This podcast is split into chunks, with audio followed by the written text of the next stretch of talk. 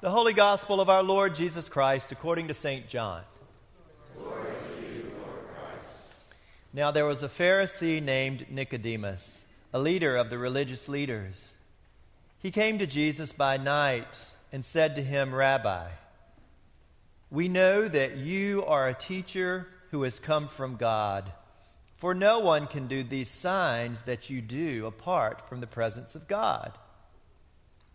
Jesus answered him, Very truly I tell you, no one can see the kingdom of God without being born from above. Nicodemus said to him, How can anyone be born after having grown old? Can one enter a second time into the mother's womb and be born? Jesus answered, Very truly I tell you, no one can enter the kingdom of God without being born of water and spirit. What is born of the flesh is flesh, and what is born of the Spirit is spirit. Do not be astonished that I said to you, You must be born from above.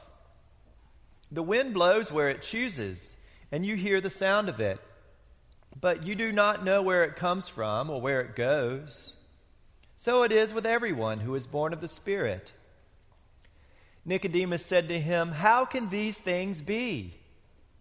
And Jesus answered, Are you a teacher of Israel, and yet you do not understand these things?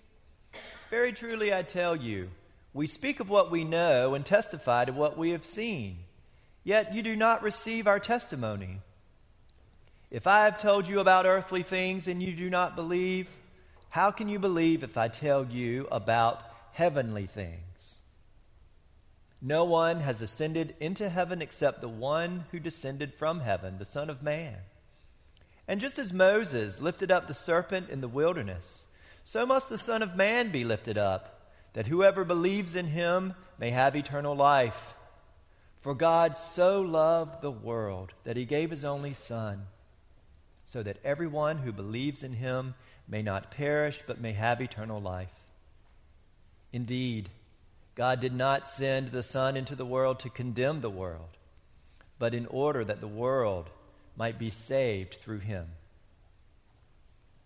The Gospel of the Lord. Praise to you, Lord Christ.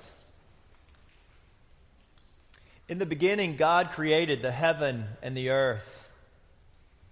Genesis 1 1.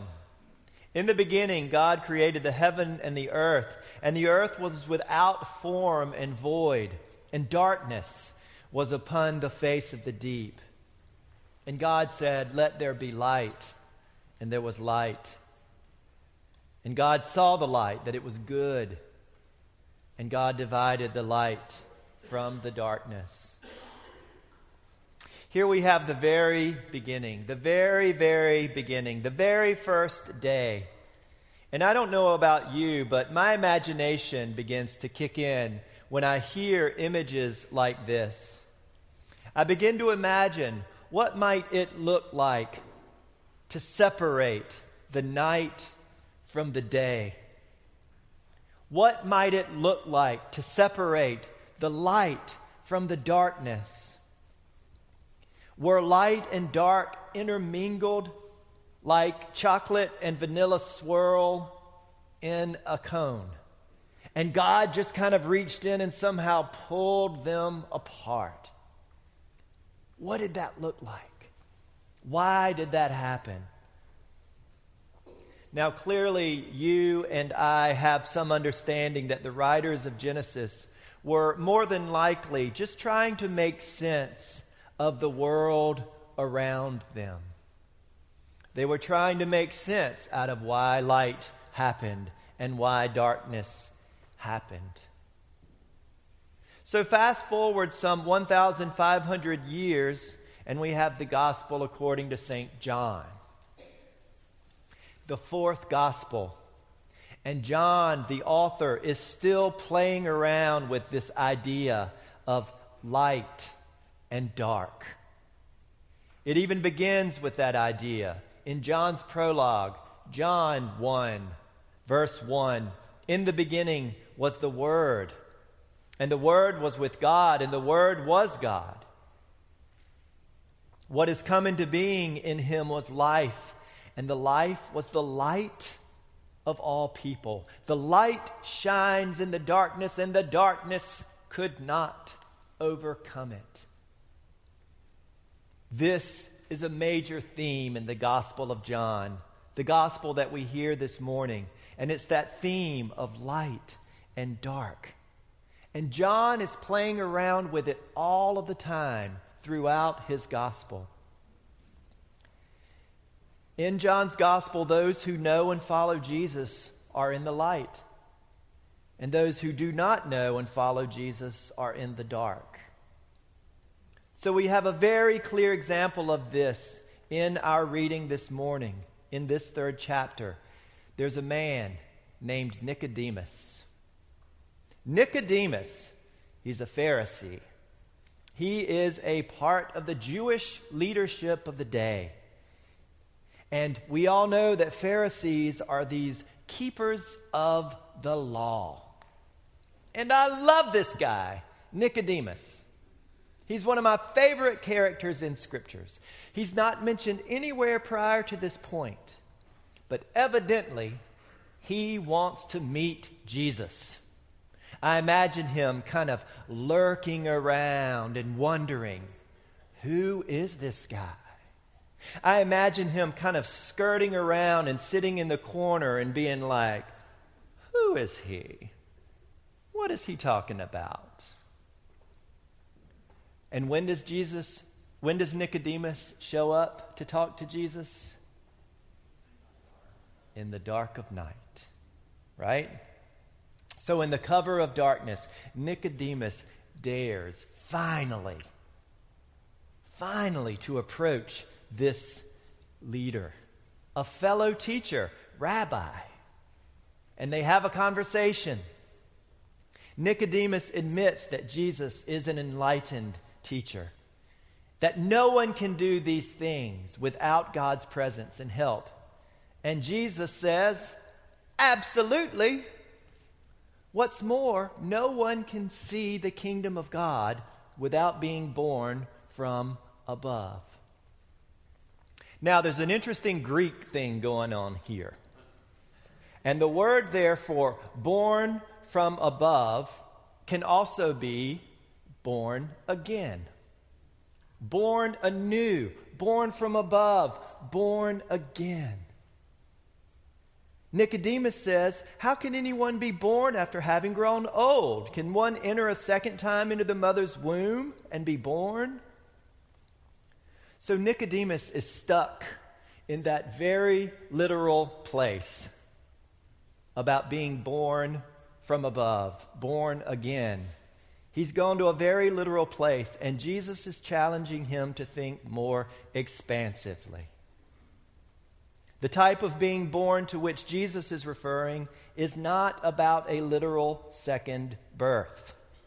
It is about changing the way that one experiences and perceives life. It is about moving from darkness into light.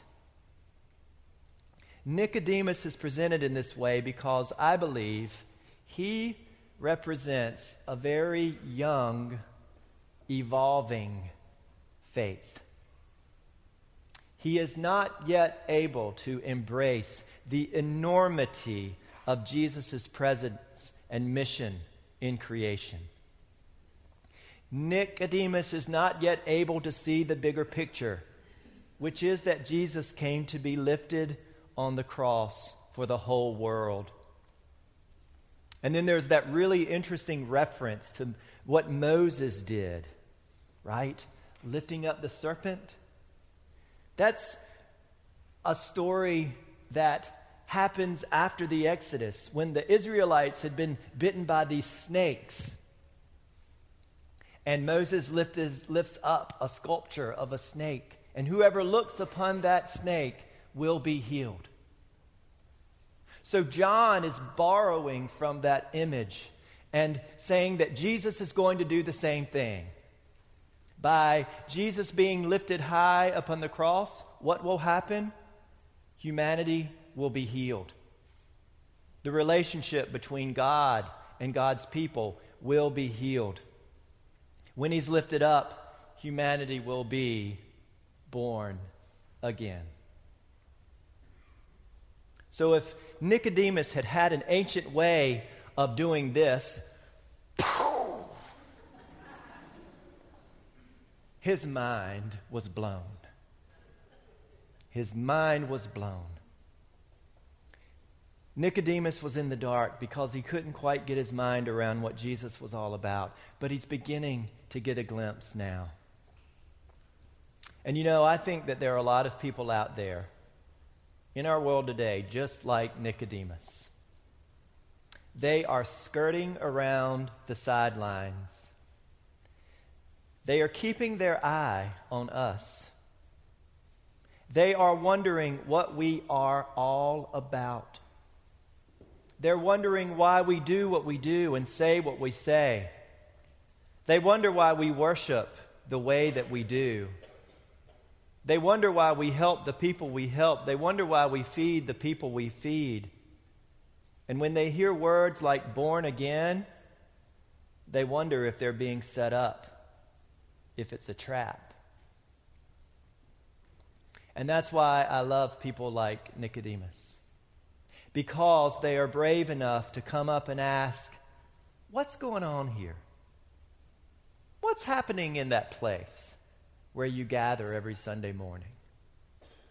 I love people like Nicodemus who are vulnerable enough to admit that they're not quite sure that they have all the answers.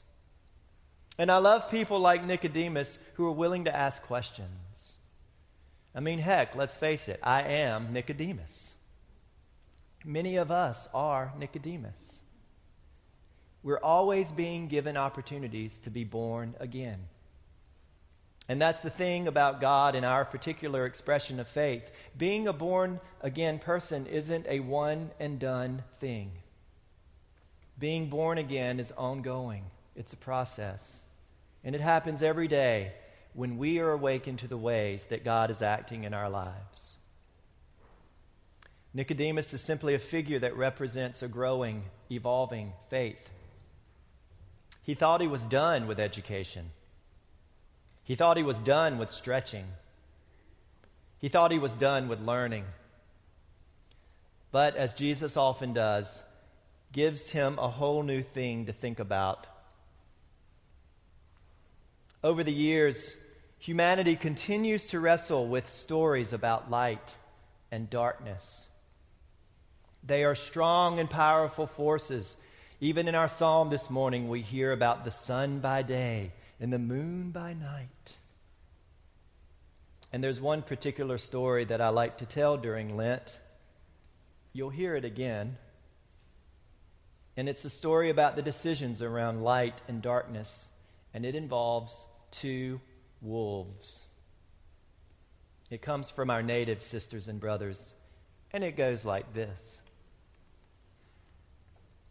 One evening, an elderly Cherokee brave tells his grandson about a battle that goes on inside of all people. He says, My son, the battle is between two wolves.